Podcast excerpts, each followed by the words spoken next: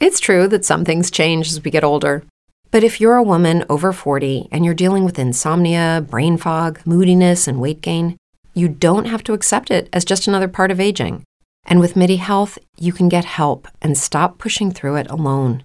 The experts at Midi understand that all these symptoms can be connected to the hormonal changes that happen around menopause, and Midi can help you feel more like yourself again.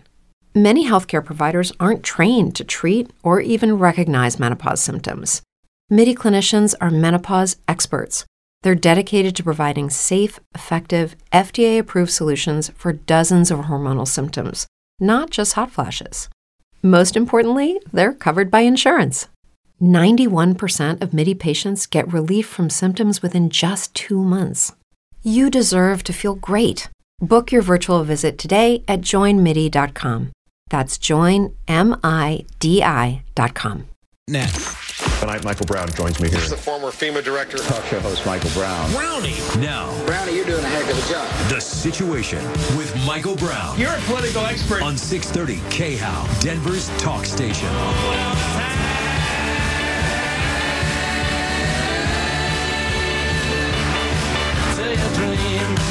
Whoa, whoa, whoa, Michael. You ended the show yesterday with an explanation for why my efficiency with the shower is the way it is. Well, we have something to say to you. Brownie, my daddy's not a donkey. That's right. And I just got to let you know, my first pitch on that was saying, Daddy is not a Democrat. And she said, Daddy, I think one of those words is a bad word. I can't say that. All right, you goobers, here's the row. Download that app. If you don't know that app, you probably shouldn't be listening. Make sure you text Mike and leave him a compliment. Hit that little red microphone. Leave a talk back. That's where we make fun of Dragon. Follow Brownie's social. Why you do that, I don't know. And make sure you visit michael says go here dot com. Thank you, darling. Oh, and don't forget to favorite your two shows, Martinez Show and that Tim Conway.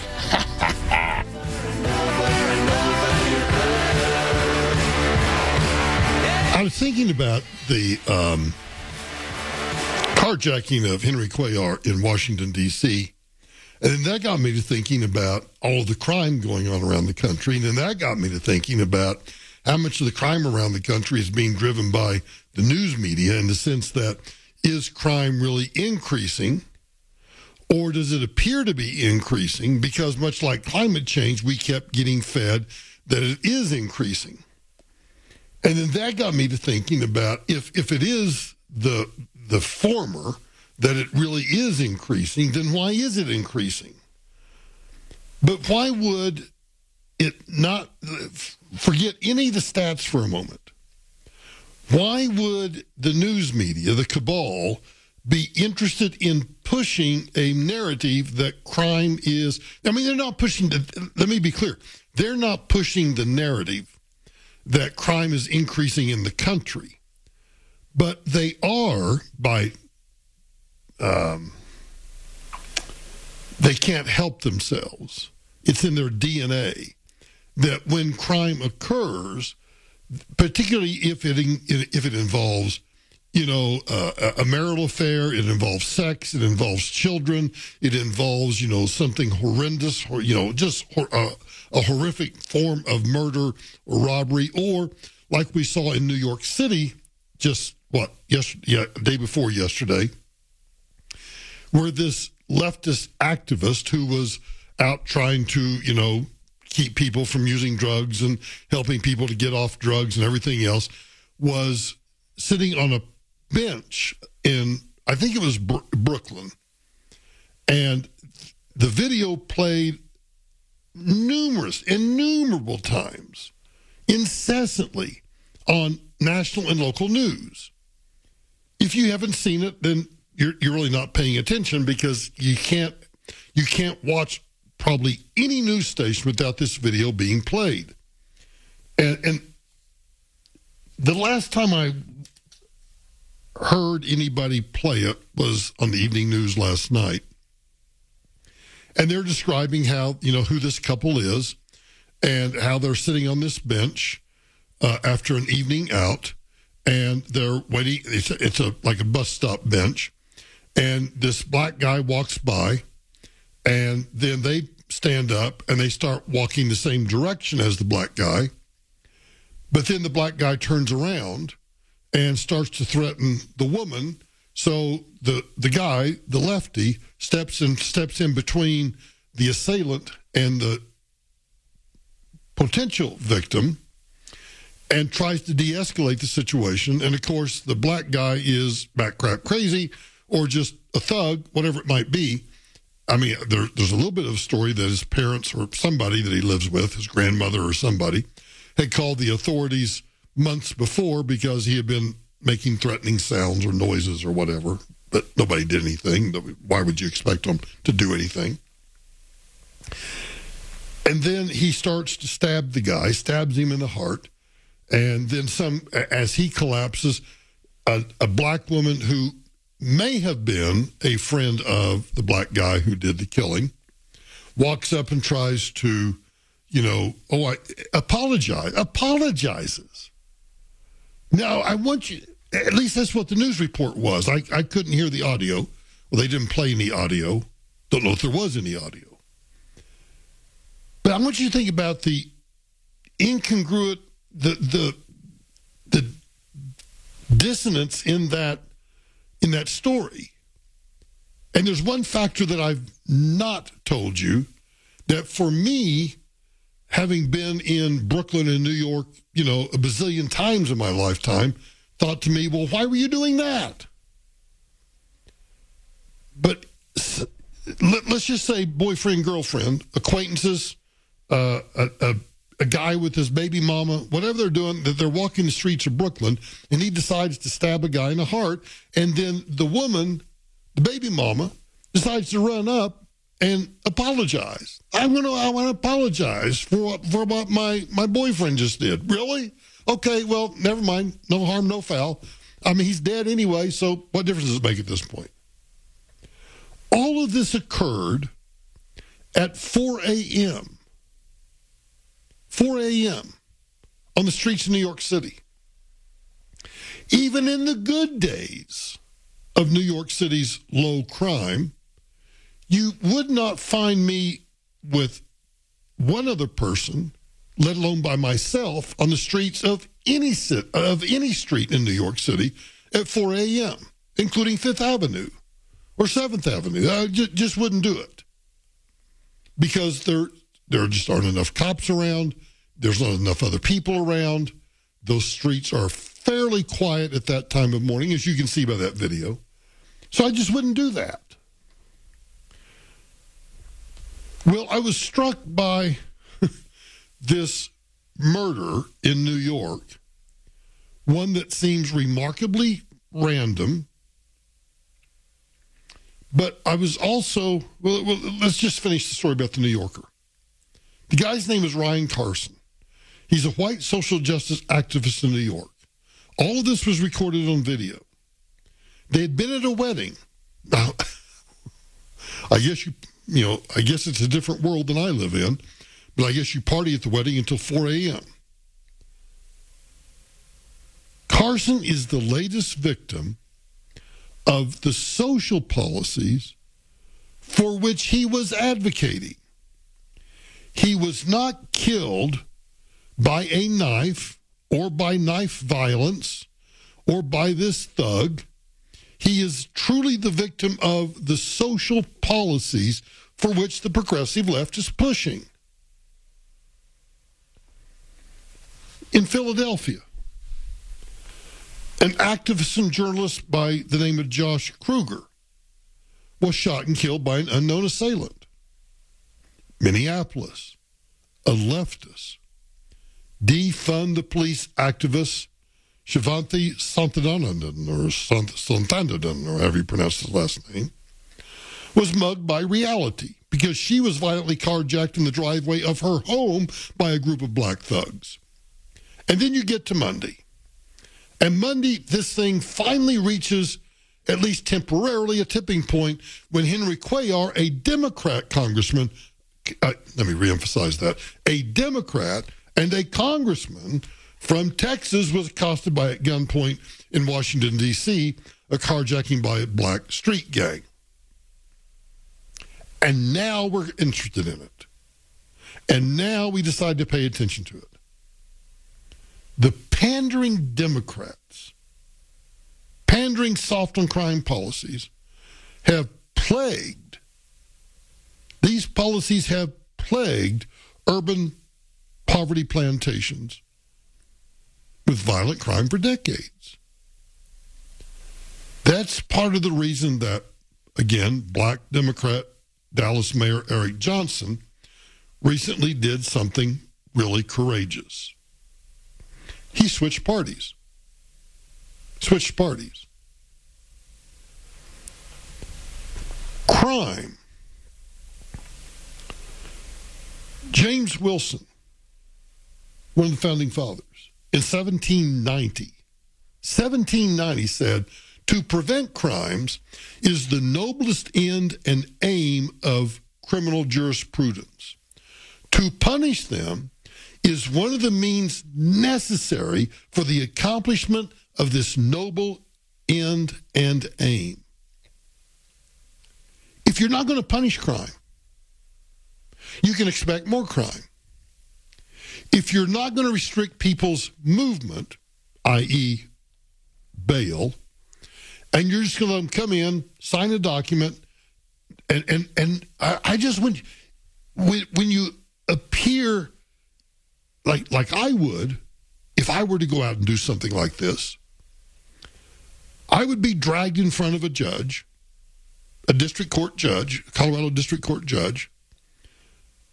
The district attorney would go through a, a, a, an elaborate process of reading the charges against me. I'd be standing there with, with, with my defense counsel. So Andy and I would be standing there, and they would read the charges against me. They would ask me to enter a plea.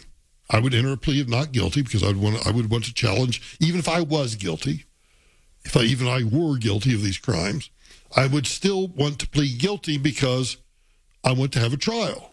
I, I want the government to prove beyond a reasonable doubt that I committed these crimes.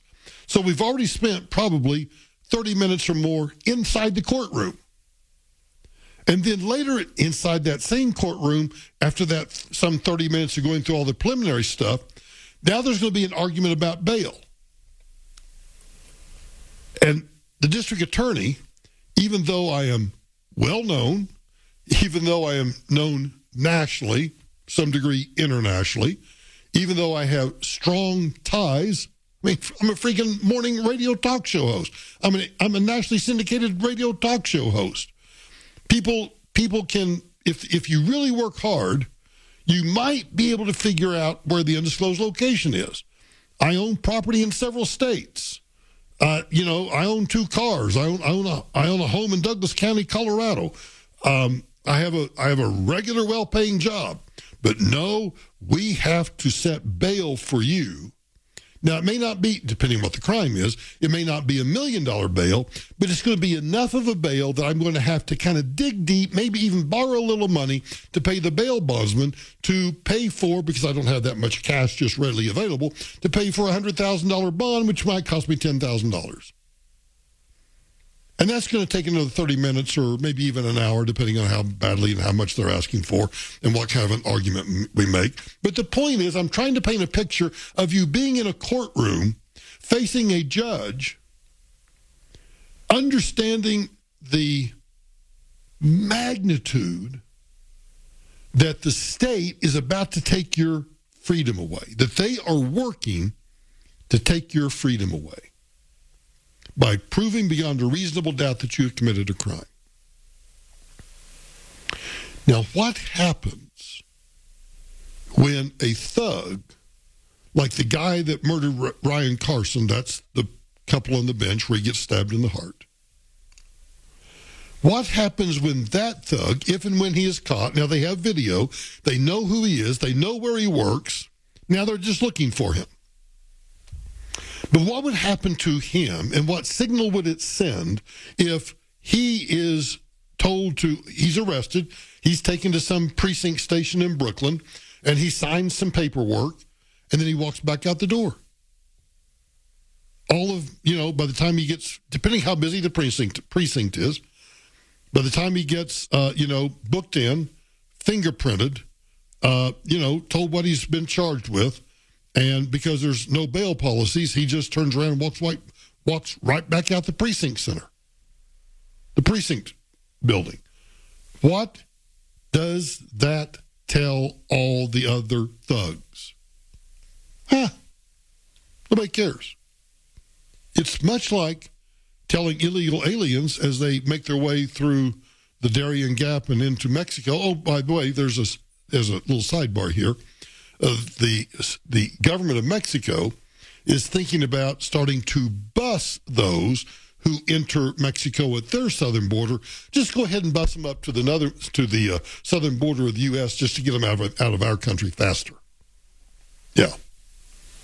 Everywhere you turn, everywhere you turn, there is no accountability, there's no responsibility, there there is nothing that says that, you know what, you go against the norms of society, because there are no norms of society anymore. You just don't do that. You can just do whatever you please. There are no guardrails, there are no consequences, and you can expect to get more of what you are not, as James Wilson said, that you are not trying to prevent by enforcing and punishing crime. It is beyond belief to me, truly beyond belief, how this society has denigrated, I mean, has just devolved into close to anarchy under the leadership of the Democrat Party at all levels in this country. And if you're a Democrat here in the Colorado Politburo, or you're a Democrat in the Politburo of any other state in this country, or you're a Democrat or a communist member of the city council or school board or anywhere else, I absolutely say to you, F off. Go away. You're destroying the country, and it is on your hands. I just had, I, I, I you know what? I'm in a good mood this morning. I slept well. Got a little Diet Coke here. I mean, I'm sitting in a nice studio. Well, the microphone fell off before I started, but I got that fixed. But working you know, with a fantastic producer. I'm working with a uh, working working with somebody that does something which I haven't quite figured out yet. So, you know, I got that. At least he leaves me alone. I leave him alone. You know, we, we kind of speak to each other just, I don't know, when we have to. But I want to tell you about another story. I want to tell you another story. In Chattanooga yesterday, the family of Chris Wright said goodbye. He was murdered last week, and his death is now making national news, as was the case in New York. This murder was also captured on video, which assisted the Popo in making a very quick arrest. The local police have better than an eighty percent case closure rate for murders. In Philadelphia and other places, you have a prosecution rate that is not even where near eighty percent. We're talking about in the teens, sometimes below ten percent. In Washington, D C, I th- I heard some number that something like thirteen percent. Maybe I don't, I'm just pulling that number out of my butt, but it was it was an it was an astronomically low number. But not in Chattanooga. At least in Chattanooga, the Popo there have an eighty percent case closure rate for murders. Chris Wright, widely known for his kindness and generosity, he wasn't a social justice warrior. He was just simply a husband, father of three kids, the youngest born just a few weeks ago. He was widely known in Chattanooga, was a graduate of Yale. He played football there for four years, became an Ivy League champion in two thousand six. He got an M B A from the University of Chicago, and then became a successful business partner with a holding company in Chattanooga. He was walking back to his car last Thursday night after meeting with friends ahead of the twentieth high school reunion. He was accosted by a black man, and after an altercation, he was murdered. His assailant. Now, you know, stop. You may wonder, well, okay, Michael, so um, we've got all these other places, these big cities, where their prosecution rate is low, their conviction conviction rate is absolutely low, and nobody pays any attention to the record number of carjackings, over seven hundred in, in D C, until a Democrat congressman gets heart carjacked, and then people start talking about doing something. So what is the what is the compare and contrast that you're making with what happened in Chattanooga? His assailant had a certain amazing number of prior charges. It's true that some things change as we get older. But if you're a woman over forty and you're dealing with insomnia, brain fog, moodiness, and weight gain, you don't have to accept it as just another part of aging. And with Midi Health, you can get help and stop pushing through it alone. The experts at Midi understand that all these symptoms can be connected to the hormonal changes that happen around menopause, and Midi can help you feel more like yourself again. Many healthcare providers aren't trained to treat or even recognize menopause symptoms. Midi clinicians are menopause experts. They're dedicated to providing safe, effective, F D A-approved solutions for dozens of hormonal symptoms, not just hot flashes. Most importantly, they're covered by insurance. ninety-one percent of Midi patients get relief from symptoms within just two months. You deserve to feel great. Book your virtual visit today at join midi dot com. That's join, M I D I, dot com.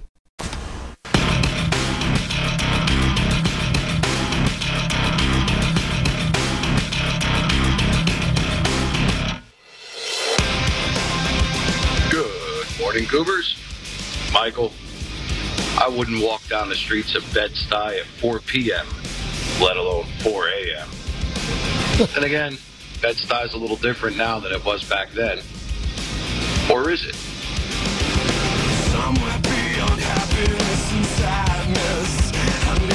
Some things never change. Bed-Stuy was, was not one of the neighborhoods that I frequented a lot. But to your point, I'm not sure I would have done it at four p.m. on on a, on a sunny day in, in in October. I certainly wouldn't do it today. So let's go back to this Chattanooga killing. Chris Wright, the man who was killed, was killed by a thug who had sixty-six prior charges in Chattanooga. Not from around the country, not from around surrounding counties in Chattanooga or surrounding cities in Tennessee. No, he had sixty-six priors in Chattanooga, including multiple aggravated assault, aggravated battery, robbery, home invasion convictions. For most of those charges, not all, but for most of them, he got suspended sentences. In other words, we're going to suspend your sentence, and the sent- we're going to suspend your sentencing hearing until, you know, this is called a deferred prosecution. This is called deferred sentencing sometimes, depending, depending on the jurisdiction. We're not going to sentence you to the crime you committed for six months, twelve months, whatever the par- parole period is. And if you come back and you've been a good boy, well, then you know what? We'll dismiss the charges. Or we'll reduce them or whatever the, whatever the plea deal is. But you don't do any jail time. Don't do any jail time. So that's the twenty-third murder in, in, in Chattanooga this year. The mayor, who's a guy by the name of Tim Kelly, is a wealthy, white, obviously privileged Democrat. Now, Chris Wright did not match the typical profile of Chattanooga murder, murders, which are, like most major cities, overwhelmingly black on black. In this case, it's black on white. Kelly blamed this murder, as he has others. This is the, may, the mayor, Mayor Tim Kelly. You, you can hear the same thing from Mike Johnston. You can hear the same thing from, from, from Jared Polis. You can hear the same thing from, from any mayor in any major U S city or any governor. They're not going to blame the murder on the, on the murderer at all, but instead on gun violence. Gun violence. Quote, "This was not gang violence." Well, that may or may not be true. He may have been a member of a gang, and this was part of his deal of being remaining a member of a gang, but that's not in any of the news stories. Uh, but it wasn't gang violence in the sense that he acted alone. It wasn't a bunch of gangbangers. Or a mugging, or a robbery. Now, listen, I want you to think about this insane statement. This was not gang violence, or a mugging, or a robbery. It was an isolated, senseless, and brazen act of gun violence. Gun violence is taking a serious personal toll on people's lives and hurting Chattanoogan's ability to feel safe in our community. Oh. Oh. So it's not the perps. It's not the murderers. It's some euphemism, some some esoteric, some ephemeral, some sort of, you know, pie in the sky. You can't really tell me what it is. It's gun violence. Now, once, you know,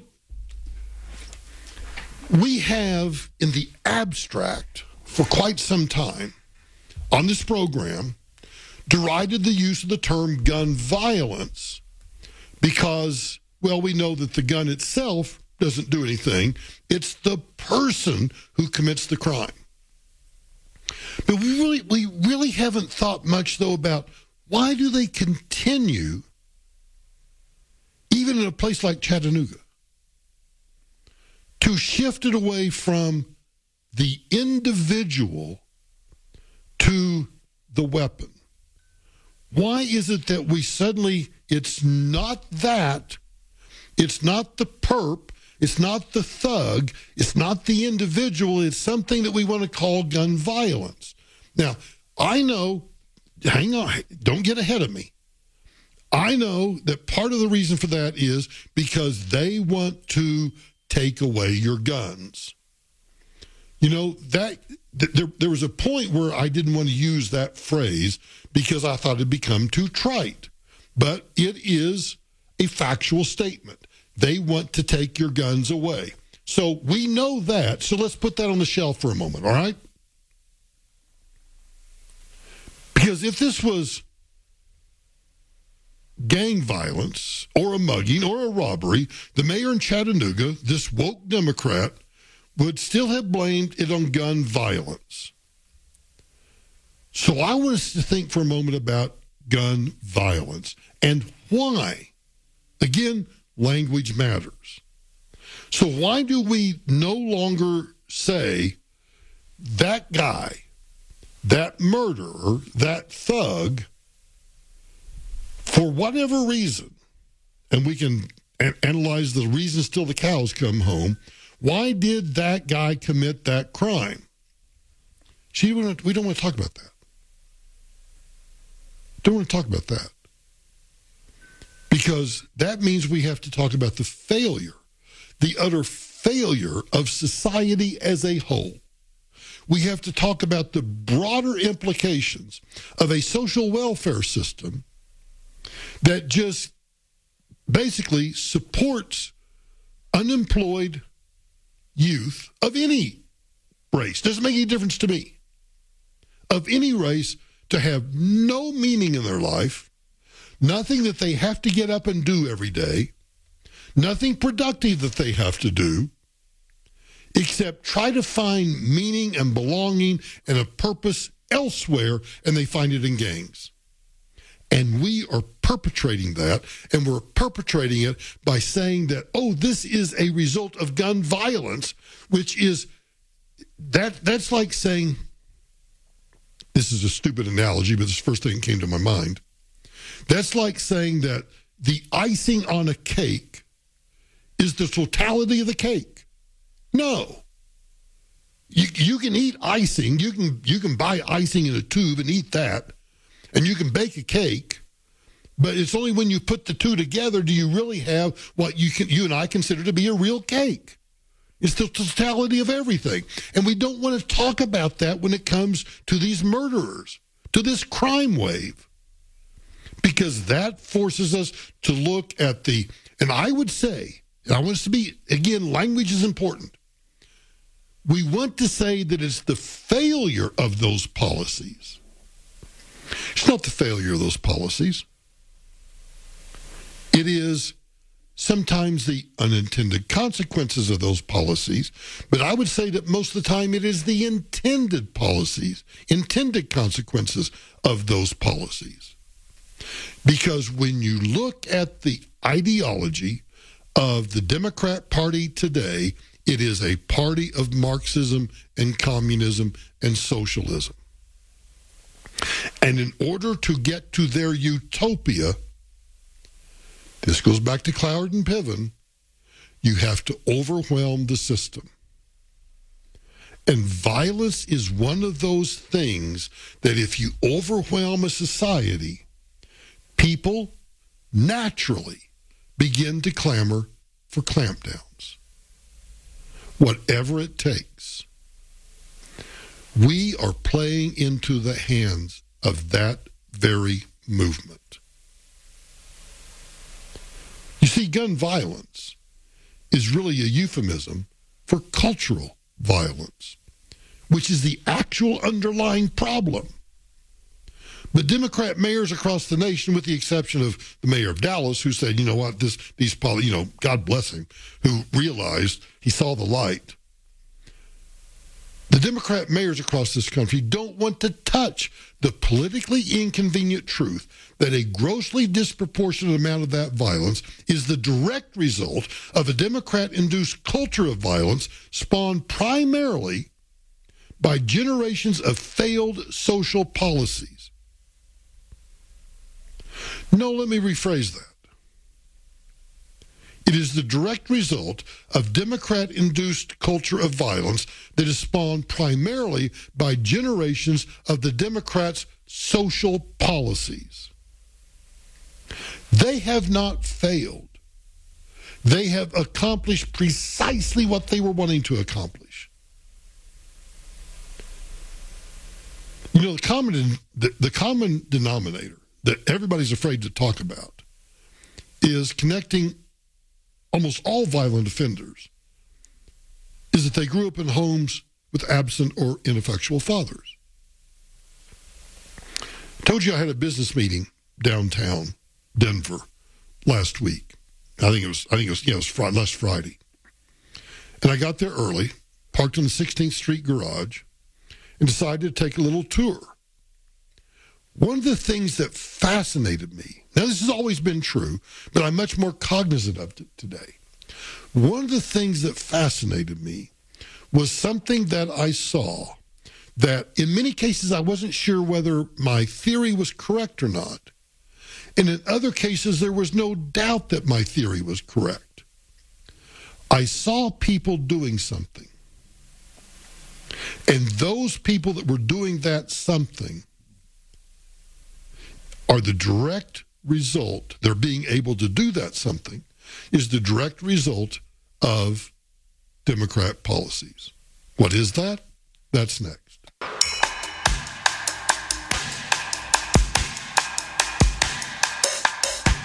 The part about this story, to me, is that these people are so soft on crime and pro-criminal that the girl would not give police a description of the guy who murdered her boyfriend. Have a good day. So when I was in Denver on Friday and walking the sixteenth street Mall and around the um, uh, Convention Center, the Denver Center for the Performing Arts, walking all around in that area, Now, I, I, I, I, I want to emphasize that just like yesterday, I'm, I'm, I'm walking the Leonbergers uh, after the program yesterday, and I'm walking through a park, and there's a couple approaching me, and I always try to step aside because the Leonbergers tend to take up the entire sidewalk. I try to step aside, but I noticed that it, it's a man and a woman, both in, the, I would guess, in their early forties. And it's it's a gorgeous fall day in Colorado. The sun is out. The temperature's wonderful. There's a slight breeze. and he's wearing the freaking baby blue mask. And my first thought under my breath was, why are you wearing, wearing that stupid mask outside? I mean, I, I literally said it under my breath as they approached. Didn't want to, I didn't want them to hear them, but that's what I was thinking. And then I tried to be, okay, Mike, don't be a jerk. Be a nice guy. Maybe there's a particular reason, even though, you know, and maybe it's just ignorant that that mask doesn't do anything, blah, blah, blah. So now I'm trying to rationalize it in my mind. Well, the same thing happened to me when I was in downtown Denver. Because here's what I see. I see a lot of twenty-somethings and thirty-somethings aimlessly wandering the streets with no particular, it's not as if they are walking to get from point A to point B. You know, I'm walking at a fairly rapid, you know, uh, not rapid, but maybe a, a a quick pace, because I'm just trying to walk around and see as much as I can, even though I'm early, so that I can time, you know, I go far enough away so that I know that when I turn back and come back toward the restaurant, I'll be at the restaurant at the appropriate time. So I'm walking with a purpose. And I know that the sixteenth street Mall is a place for people to go to lollygag around. So many people are just lollygagging around, although there's, I don't know why you would do it, because there's not a damn thing on the sixteenth street Mall anymore. Thank you, Democrats. It's a sucky place. But then when I get off the mall, I notice exactly the same thing. People who have no purpose, people, and you can tell by the look in their eyes, you can tell by the body language, you can tell by everything that they have no visible means of support, and they have no purpose other than, I'm going to go down here and maybe I'll panhandle a little bit, maybe I'll just walk around, you know, and, and I started looking, I mean, this is just me, but I start looking, do I see the imprint of a weapon on them anywhere? Do I see a, a concealed carry weapon anyway? Because you, if you, if you, if you know how to properly conceal carry, you can most of the time keep that imprint from appearing on your jeans or your waist or anything or your ankle, whatever. But but if you don't, you can see it. If you're just a thug that's going to put it in the back of your pants, you know what? You can see that gun. And I saw a few. And I thought, what, what, what, what are these people doing? Well, these are the result of an intended policy that says, we'll give you just enough food to survive and just a money, you know, enough money to pay your rent or to live in some so-called affordable housing, and you know you have you don't have to do anything else in your life. That is a breeding ground. That is a Petri dish for crime. And that's what we are brewing in our society. And the stove's been turned up enough that we're just a little bit on the high heat, and, and the crime is just, it is absolutely getting out of control.